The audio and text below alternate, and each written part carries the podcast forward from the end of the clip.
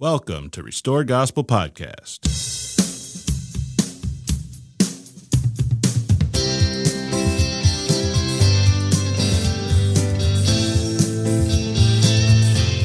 Welcome back. I'm Mike Barrett. I'm Corey Stark. We are two friends having casual conversation about the things of eternity, and we welcome you into that conversation.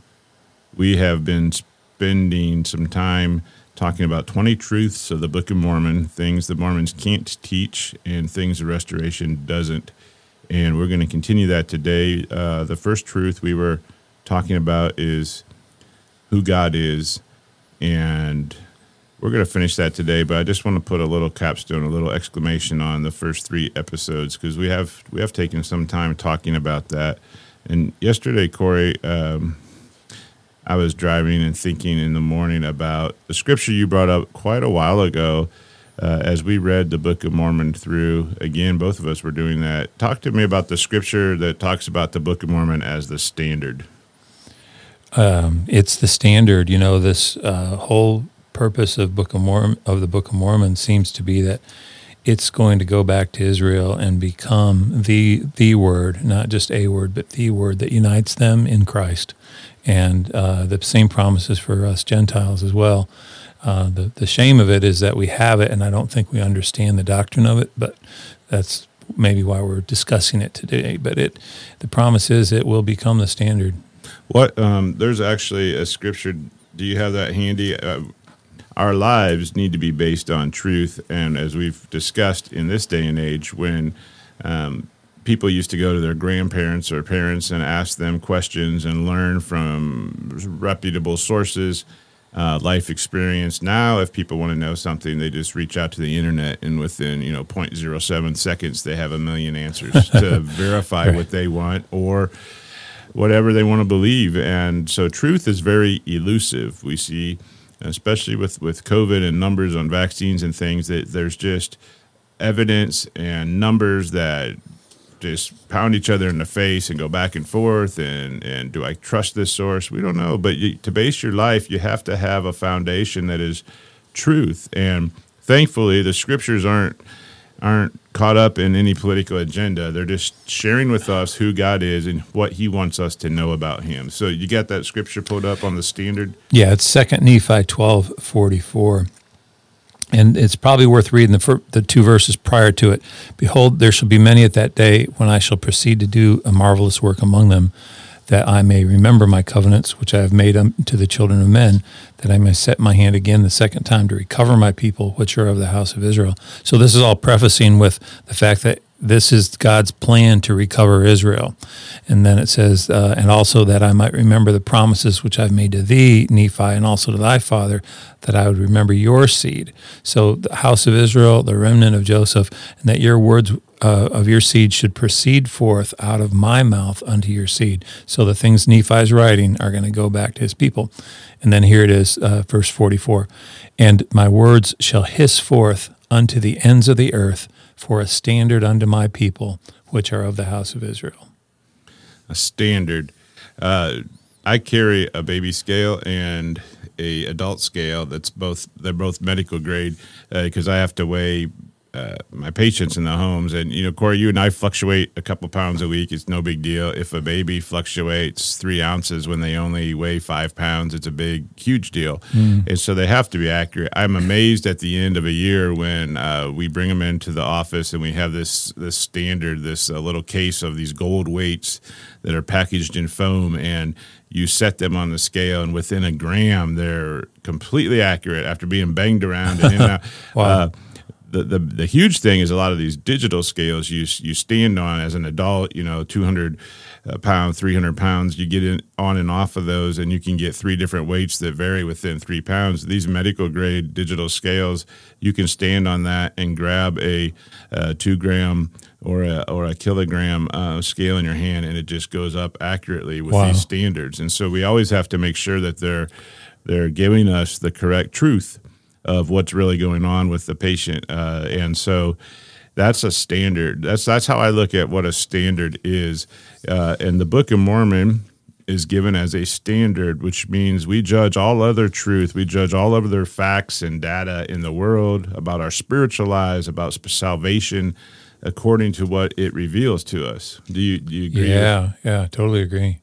Well, I wanted to read, I pulled out some old uh, church books that um, most people would know that are in the restoration, um, not the LDS side, but the RLDS side as, as men. This is Elbert A. Smith, of course, related to Joseph Smith. He wrote a book called Restoration, a Study in Prophecy. There's a chapter on the Book of Mormon, and I wanted to read this uh, to you. It says that Come unto Christ and be perfected in him, and deny yourselves of all ungodliness. The Book of Mormon, here it is. The Book of Mormon is an added witness for Christ, confirming the witness of the Bible. Bishop James F. Keir has thus epitomized the purpose of the Book of Mormon. I assume that was a bishop in the RLDS Church. I've never Must heard that been. name, but uh, he believes in the Book of Mormon. So I'm assuming it's not a Catholic bishop. A- he says he confirms uh, the purpose, or he he states that it's number one, an additional witness that Jesus is the Christ. Two, to grow together with the Bible in the confounding of false doctrine. And three, to bring to light and make clear the true points of the doctrine of Christ.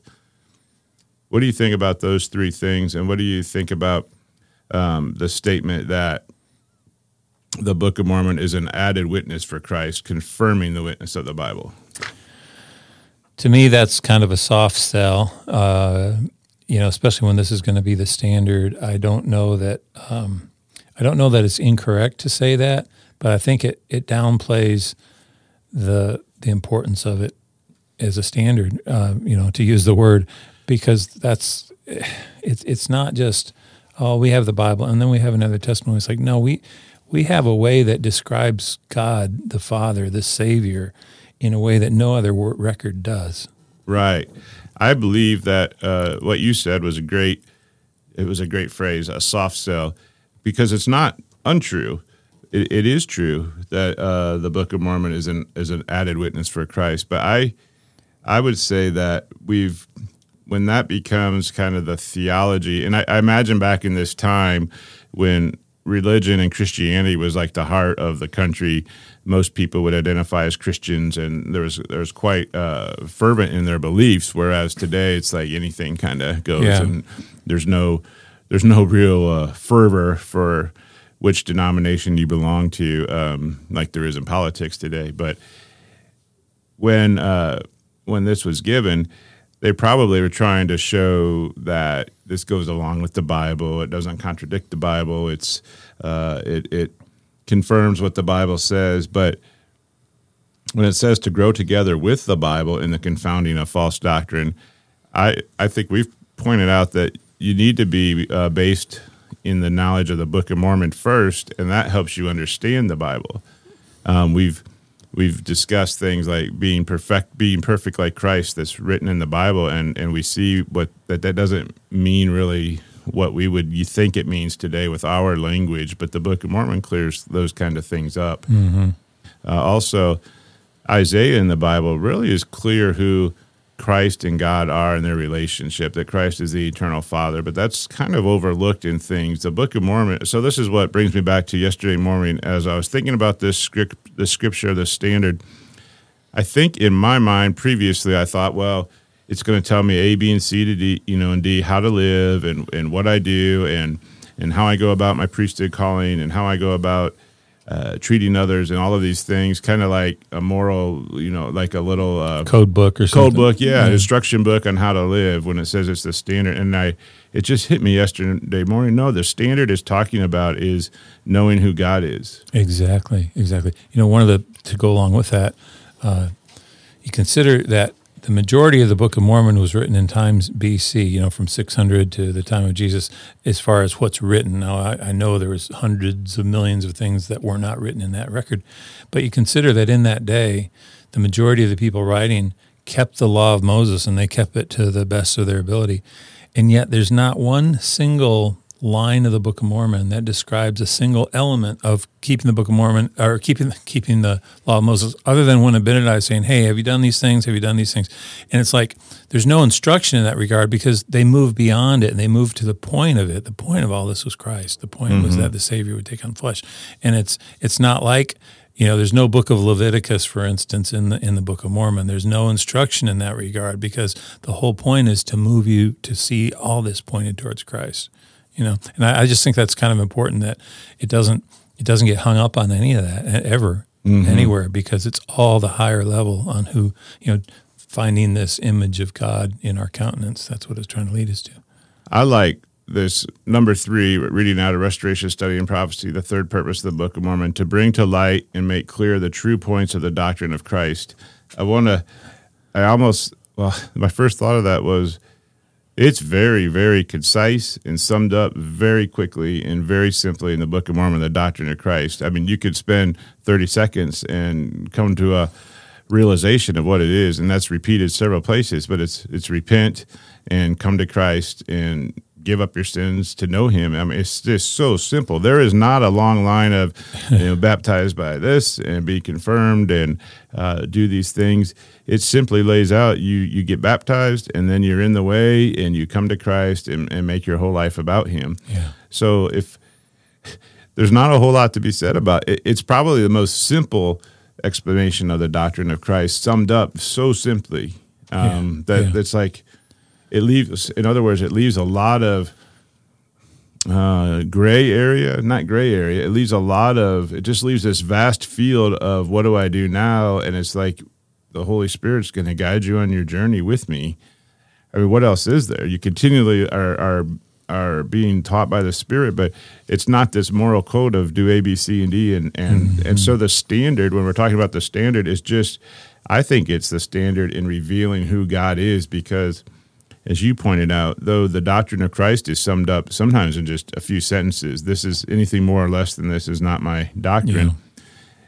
But when it's come to revealing who God is, every single major writer in the Book of Mormon talks about this. Every single one. And so, uh, if we say the Book of Mormon is the standard, the foundation, it is the best, most 100% accurate, most um, thorough exclamation explanation on the face of this earth on who our God is without any doubt. Amen. Amen. And every major writer pointed that out.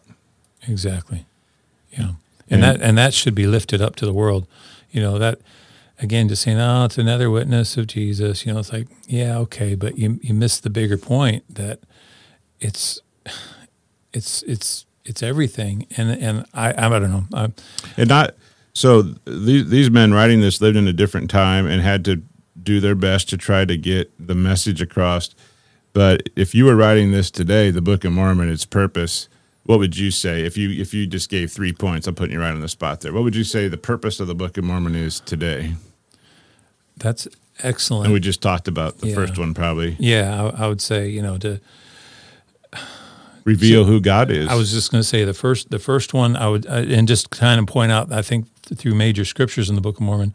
The, the first one comes from the first book of Nephi, chapter uh, 3, and it's the end of Nephi's vision, where it says, This is the plain and precious truth, paraphrasing, that Jesus Christ is the Father. Mm-hmm. And, and that's, that is it. I mean, and, and that seems to be the a major point of contention within the restoration. You know, we, we may have been taught different ways. We haven't come to this, but it's like that is the first plain and precious truth to, to say that Jesus is the Father. Um, the the second the second point I would say is that um, to to restore the covenants that have been lost through the Bible or were maybe never included to, to Israel and to the remnant and to the Gentiles, to, to all three, uh, what these promises are, how we can come back and be one in Christ, in, in God. In this, you know, this is extremely important. Um, and third, I think it, it tells the the pathway how all Jews and Gentiles are going to come back to Christ. And and that's a little bit different than number two because I guess what it describes is it doesn't give us all the information, but it, it tells us what covenants are important to watch for in the days ahead as they become fulfilled to see this covenant with Abraham be fulfilled. And you know, in the Bible, uh, just to take a minute on this, in the restoration, because the inspired version carries a description of Enoch and you know his city being taken from the earth, which I believe is true, and his city which will return to earth, which I also believe is true. We take that to be the the covenant that's going to be fulfilled. But the Book of Mormon never mentions Enoch, and and there's reasons probably for that. But the point is, what it does mention is the covenant with Abraham, which is that he basically gave birth to uh, the the Hebrew nation and he gave birth to the Gentile nation, and and in that, and they were separated early. Um, the promises they return, and the promises they become one in Christ, and this has never yet been fulfilled. So that covenant with Abraham is not fulfilled until Zion is established, and, all Jews and all Gentiles fall down and, and worship God, see eye to eye as one. You know, and that's that's huge. So anyhow, I, I look for the Abrahamic. A, Abra, Ab, there's a way to say Abrahamic. I don't know. You know, the covenant with Abraham mm-hmm. to be fulfilled, and and I think that's a, a third piece. Sure. So, um, and a fourth one I would, uh, yeah, as it lays out the plan of what's actually going to happen that we can see going on around us, kind of giving us a security as far as timeline and and what God's plan is. It also tells us uh, the spiritual plan and is very clear on salvation and God's work to bring us back to Him. And and so, if I was talking to people in this day and age that uh, of just you know either there's nothing to believe in or it doesn't really matter, and truth is it's just really this time that um, everything should be accepted and you shouldn't judge anybody unless you're a person that says there is a standard basically. So as soon as you bring a standard in you're the one that's wrong. That's that's where we're at today. My hope to people would be there is a set of, of rules. There is a standard that tells us who our god is and that he came down to bring us back to him and that he has this beautiful plan for us in the end. You know it does clarify doctrine such as baptism uh, pretty clearly, and not baptism, not baptizing children, which were things that were perverted through the time through the church. Um, but as far as other types of, like I said, A, B, C, and D, and this is how you lay out how the church should operate. You know, the priesthood uh, function is is pretty vague, other than you know you grab 50 people and you're ordained to this and you teach them the doc you teach them about jesus yeah. Uh, the the there's there it just add there's no quorums and forums and yeah, all these other levels. It's a very uh, beautiful and simple. So the standard, in my opinion, is telling people who our God is and what He's about. You, uh, it's funny. I look across the table and you're very tall today because got a new so chair. I got to tell that just to summarize the history of the chairs. when we started out a podcast, we we sat in we sat on the floor, yeah, no. Indian style. Um, but uh, when we started out, we had some office chairs that were squeaky, and I got tired of trying to edit out squeaks, and it was just getting to be it. So I thought, well, I will search for some comfortable chairs, and I found these two pedestal old antique uh, purple red chairs that I thought those look really comfortable, tall back, so we can sit back, we can relax. And so I purchased those chairs and brought them into the office and realized when we sat down that uh, we could see each other about chest high because they sat very low at the table. and so uh, I quickly got rid of mine, but Corey kept his. He, he's a lot taller than me. Anyway, you know, I all, up, up until now, 140 something podcasts later, I always thought Mike's a lot taller than me. yeah. So when we anyway, we've replaced these with a couple office chairs now that do not squeak. And Corey looks very tall today. All that to be said the chairs that I purchased were I, shared the experience in an earlier one. I won't go into it, but other than I just had a feeling that there was a reason that I found these after searching for so long, and they had been out there, and for whatever reason I didn't come across them. Found out that the lady I bought them from was not a member of the church, but uh, had knew of the church and had moved here recently. And where she came from, she was being taught about the restoration gospel, for lack of a better word. And it's interesting to me that as she talked to me, to hear her questions, I thought this just summarizes what the church really has become and what the old school way of thinking was. She's like, yeah, uh, the minister he was talking to me about uh, the Book of Mormon and how two sticks would come together, like Ezekiel prophesied about it, and it came forth out of the ground, and that this was a book of God. And she's like, it was really hard to understand, and I didn't quite get what what the church was about, but you know, it was intriguing. But I want to learn more, and I thought, here you have a chance to share the gospel with somebody. What would what would be a good way to go about doing it? God our creator came down and took on flesh and blood. That's what we believe to rescue you, to Yeah. rescue me, and that he's going to bring us home to him if we want to learn about him, if we want to um, be enticed by the spirit and follow that. And let's let's talk about who he is and, and why he created you. And And he's not lackadaisical about that. No. He's mighty to save. and then and then we use the actual word to explain who he is rather than trying to first prove that okay first of all i have to prove to you that this book is divine in nature Or I have to prove to you that all other churches were wrong Right. and that there was this vision in a grove. so that's a bad way to go about doing it but the fact that anyway so i wanted to put a, a capstone to who he is and the standard i think the standard in the book of mormon is explaining who god is and once we once we understand that that revelation changes us on the inside it really does Oh my gosh. I, uh, it's it's really interesting, Corey. Uh, just last week, uh, after your class, I was talking to a gentleman. This is something you have done and I have done. You went out and got a brand new Book of Mormon, Restored Covenant edition, and read started reading through it, getting rid of all of your past highlights and everything, just to read through and see what it says about God. I did the same thing several years ago, um, and this this guy came up and said, "I gotta." I, I read through the Book of Mormon again. This time, I just wanted to highlight everything it told me about God and who He is, and he's like, it's just like full of it. And It's he full. came to the same conclusion. He's like, God, you know, Jesus is is God, the eternal Father. He came down and died for us, and that's the message uh, that changes people. And people are realizing this by just returning to the Scriptures.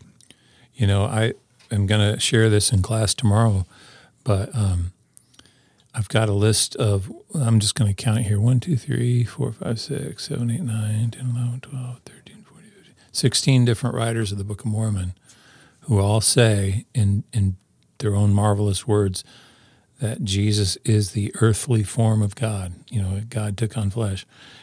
Where can you find that in the Bible? I mean, of, of all the different writers and writings, where can you find 16 different people who are all saying the same thing about God? I mean, it's like it- it's it's not it's not written like that. Um, and you know, I don't know. I've, for sake of time, probably won't read all these, but I've got. I'm just amazed by this when I see how consistent it is. And you know, Mike, I don't know what it is, but I, I've received text messages and emails from various people recently, basically because of class, and they're all kind of saying, "How is it that this is just being revealed to us now?" And it's interesting because people have used this word "revealed" like like it's it's a new thing and it, and they don't mean it's a new thing but how is it that this understanding is just coming together for everyone it's like these words have been in our hands for a couple hundred years you know Right. I wanted to speak to that. yeah Uh, go for it you shared an email with me that uh, a listener, we won't use their name, we don't have that, but it doesn't matter, wrote to us.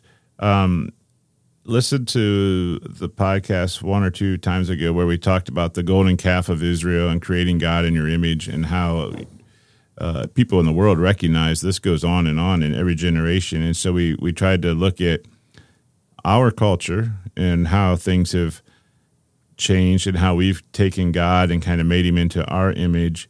He told you that as early as 1837, and there and there's a comparison picture of how the Book of Mormon was quickly changed, the wording in it. yeah yeah Speak to that. That's man they, they thought they were helping us out right um, the it's changed in many ways but the, the biggest one is these are all from first nephi 3 uh, the original verse reads behold the virgin which thou seest is the mother of god after the manner of the flesh that was changed in 1837 or later editions to say, Behold, the virgin that thou seest is the mother of the Son of God after the manner of the flesh.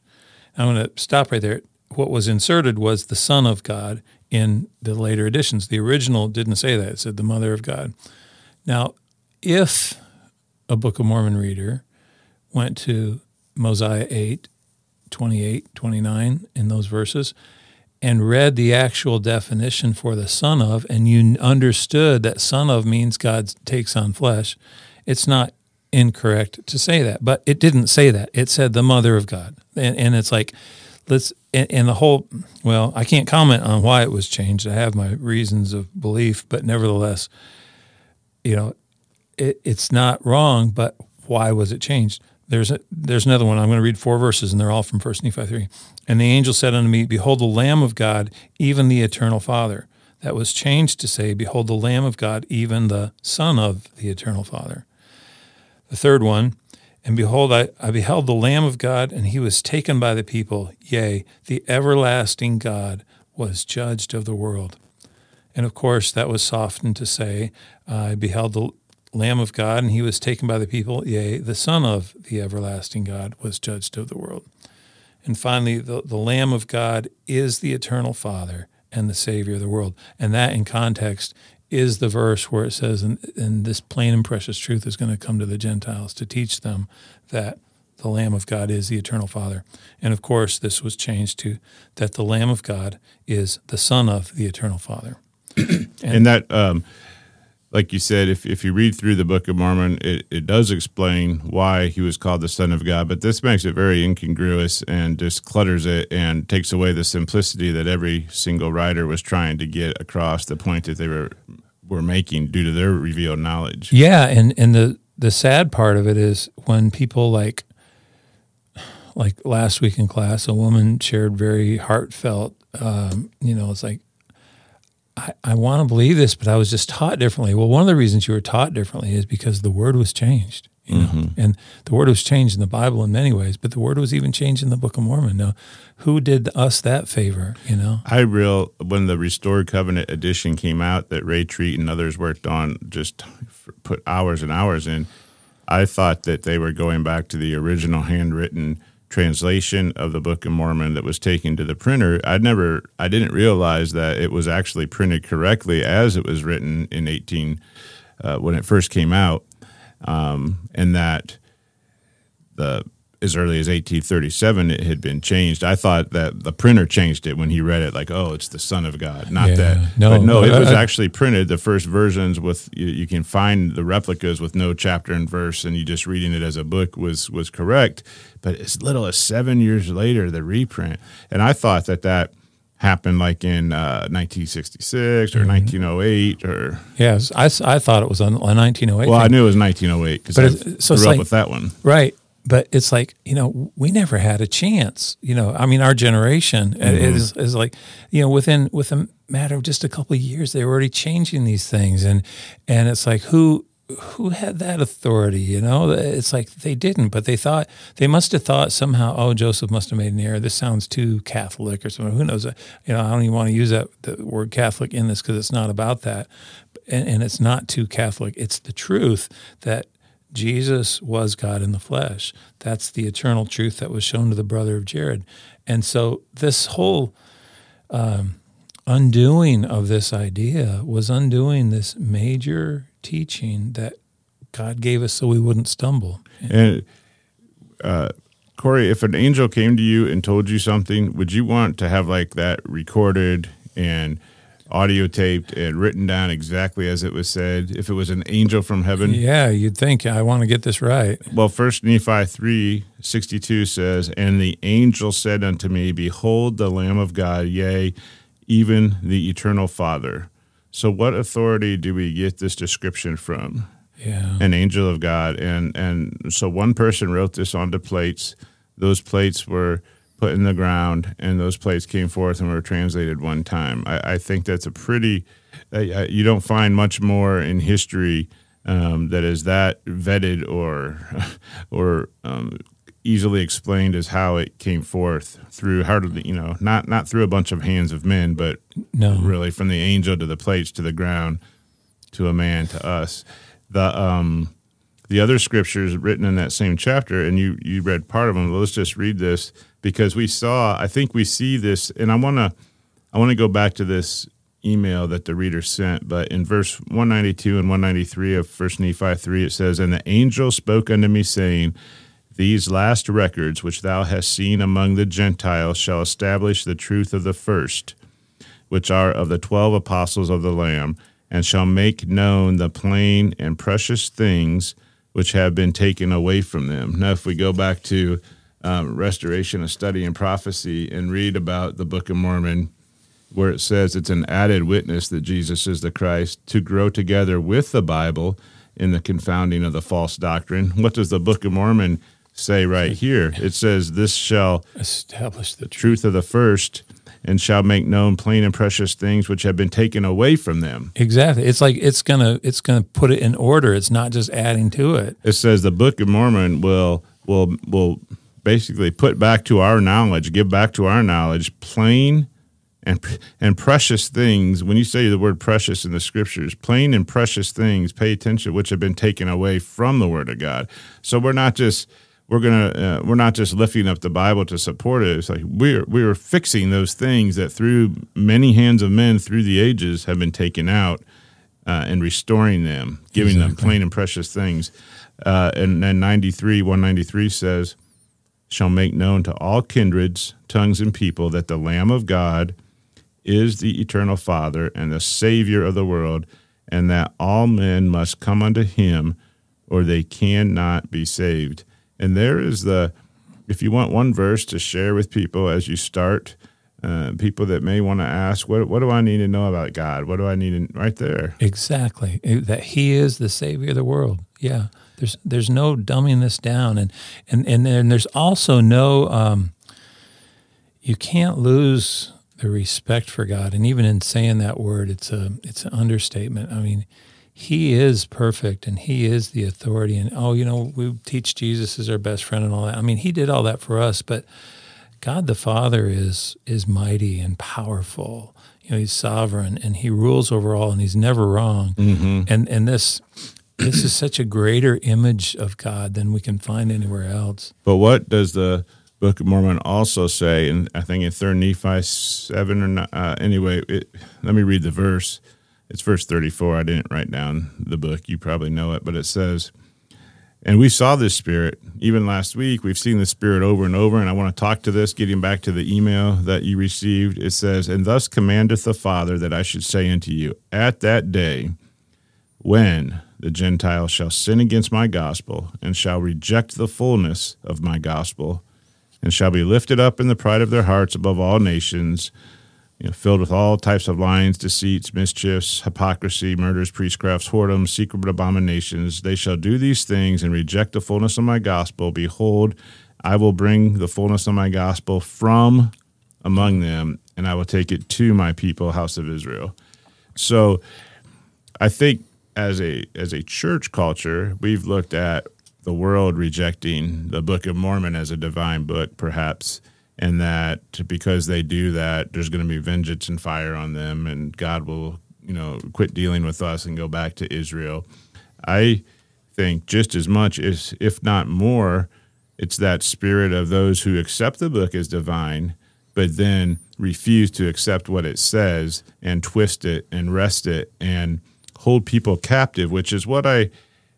This reader said that he, that they'd been labeled a heretic through the years for pointing out that the were simple words had been changed. A heretic. Can you? But look, I want to think about this. Our culture.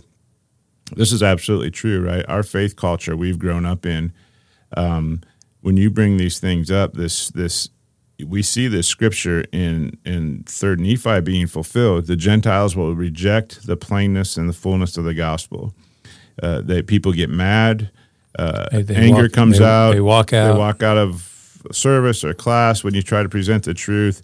And and what they do is hold captive those people that that want to either study or understand or talk about what the what the scripture is saying even to the point that that you know ministers and pastors and the powers that be refuse to allow these things to be discussed for the sake of camaraderie and lack of contention yeah. And so there is this hijacking of the gospel based on um, just aggressive attitude, and and we don't want to debate. We don't want to have any division, and so we'll just present the story that's always been there, or we will we'll ignore the fact that we've perverted the doctrine of Christ for the sake of um, unity or lack of contention. which is not unity, and and that's the the you know lulls us to sleep that somehow okay, well if we're not arguing over something, then I guess we're okay, and it's like you know we all we all kind of we, we accept this lower standard of, of of untruth, and that's rejecting the fullness.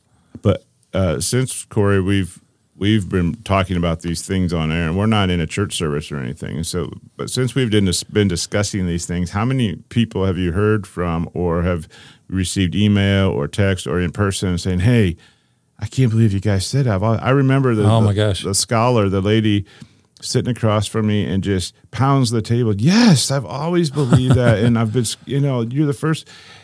I, I've been overwhelmed by people. I can't get out of church, and I don't say this like you know it's like a rock star type thing, but it's like everyone wants to come up and say, "Oh my gosh, I've been waiting for this. You know, this is amazing. I've I've always believed this. This is so true." truth sets us free and the holy spirit within us i think resounds when the truth is spoken in the word that he that it gave. It just it does something to the soul for those who are honestly seeking and it's this freeing joyful uh, release of oh my gosh let's talk about who god is. Let's let's can we just worship who he is and and and let that be a part of our life and change us. And it it when we always I like to talk about why is this important? Why does this, I was just going to ask you that. What? Why is why is this important to know? Why is it not just a an academic study subject?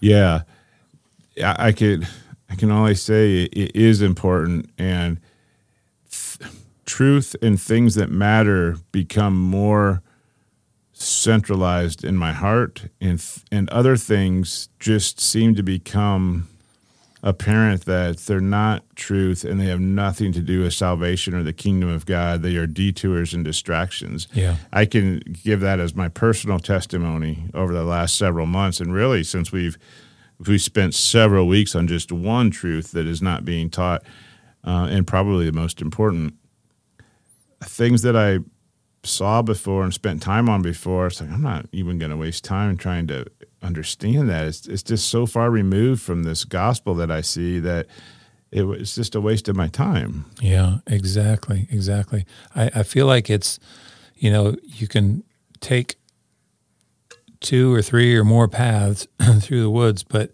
if you don't get your first step onto the right path and you take the wrong path, well, you can go a long way down that path, but you're not going to head to the right direction until you back up and take that first step onto the right path. The first step on the right path is to know that the Lamb of God is the eternal Father and Savior of the world. When you know that, all the rest of everything on salvation and the freedom and all that it brings falls into place. And these other things just become this cluttered mess of detailed explanations that men who have spent their lives in the church really can't tell you straight, you know, and, Yeah. and, and, and all these other things. And it's like the plan becomes so simple and so plain that, and, and for some, then that becomes like, well, it can't be true if it's that easy, you know, but it's yet, but yet it is. it's it's the fulfillment of and the the vision of Lehi being lived out, the calling of every member of the body of Christ, partaking of the tree of life, that fruit that is white and pure and sweet above all else, letting it fill your soul, and then wanting to share it with others. Yeah. And to know there's only one tree, you know, and that's part of that fruit uh, is having who God is revealed to you, His great work that all men were lost, and that all men were, were going to be brought back to Him, and that's going to lead us into our next set of truths that aren't being taught. But that um, that thing, that event of seeing God for who He is, is uh, able to change us on the inside and and the road marker of you know whether I'm achieving victory or whether I'm on the right path is the love of the brethren will increase, and, and our love for one another will increase. Our love for the world will increase as we see God for who He is and this great work that He did. That's that's huge. That's all there is in life is, is to understand God's love for you and to love others as He loves you. That's that's our our calling, and, and we you know how do we do that when we've got a false, uh, you know, a golden calf in front of us. Exactly. We exactly. can't. Yeah, we we just can't. So there really is. It, it does have to go beyond. Well, this is a debate over how we see him. No, there's a purpose there. It's calling the changing of the human heart, and that's why. Why would God write a book to restore plain and precious truths so that we wouldn't stumble in the last days and have every single writer explain, I want you to know who I am because you don't need a set of laws and moral codes and everything. As you come to know who I am, you will be in my image. You you will be acting like I am. Your, your the spirit will will bring you to where you need to be. You know, it might be interesting to share this kind of as we wind down. Um, just just some of these statements, and they start with Lehi. Um, well, if you're listening and you hear this before uh, Living Hope class tomorrow, you'll get this again. But you know, Lehi begins teaching in Second Nephi 1, 23, the day will come that they will reject the Holy One of Israel, the true Messiah, their Redeemer and their God. You know, he he teaches that. And in Nephi, we've already read from Nephi in First Nephi 3 and Second Nephi 7, that the day cometh that uh, thus saith the Lord God, when the day cometh that they shall believe in me, that I am Christ, you know, that, that I've covenanted with their fathers. God saying that when they believe that I am Christ, you know, this is not just when it's not saying when they believe I have a son, you know, it's saying when they see that I'm the Savior, you know, that's when the things change for the Jews. In 2 Nephi 11, Nephi writes, As I spake concerning the convincing of the Jews that Jesus is the Christ, it must needs be that the Gentiles believe also that Jesus is the Christ, the eternal God. Um, you know, Nephi writes this. Jacob writes about God being the Holy One of Israel. Um, he comes into the world, the holy, one, the holiness of our God. He comes into the world that He might save all men if they will hearken to His voice. Amaleki writes, he said, I would that you would come unto Christ, which is the Holy One of Israel, and partake of his salvation and the power of, of his redemption.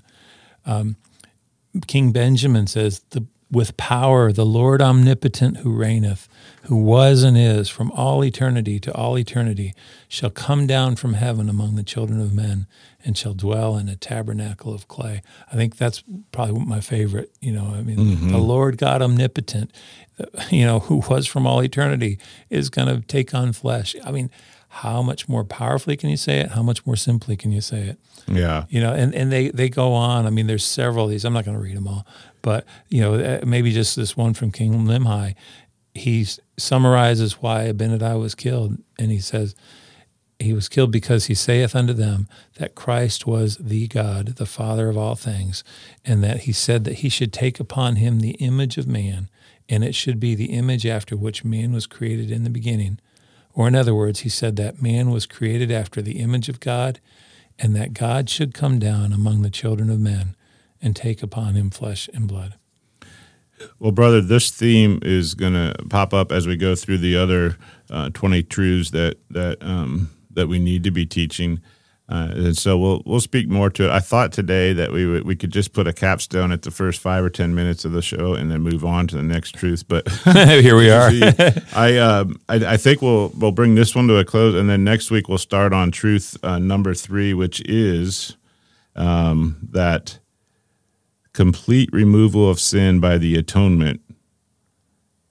That's a truth. Complete removal of sin by the atonement. We're going to see how the Mormons can't teach this, and that um, perhaps we are not teaching it the way the scriptures um, show, or we put a butt sandwich on the end, yeah. which is but you need your we gong. Need to do this. Ding. So we'll we'll take that um, we'll take that next week. Uh, the rule of works, the role of works, and how we've perverted that, and truth number three, complete removal of sin by the atonement, and why that's such an important uh, concept to to get across.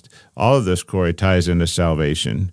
Um, I I, th- I, don't know if I shared this recently, but um, talking with a man very well versed in the scriptures, uh, whose dad was a missionary, who he went on many missionary um, classes and homes and taught the plan of salvation as we know it or as the church has taught it, and um, and then reading the Word and listening to some of the things we're discussing is like, well, this isn't really coinciding with that. And he's like, I was talking to a non-member the other day, and we got to eternal life, and I just I didn't know how to what what it was.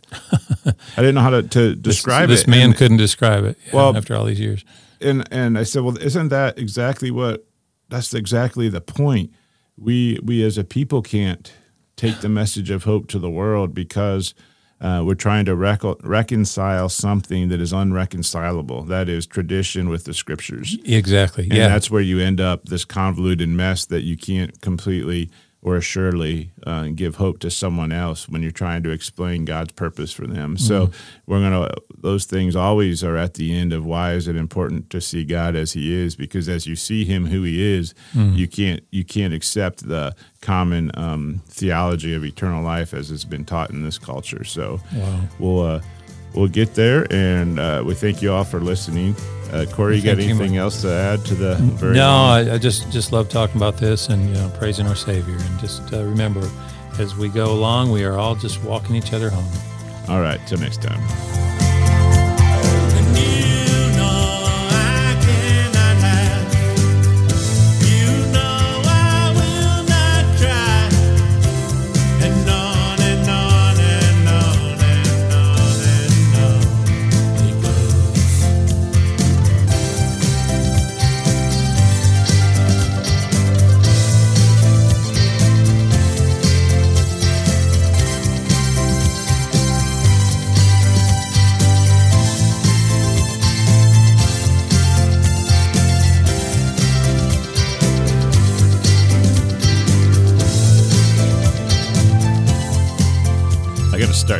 Music earlier. so we don't sit here for five minutes and listen to the rest of the song. I always forget. I get so excited Yeah. wrapping up. It's all good. I never get tired of that song.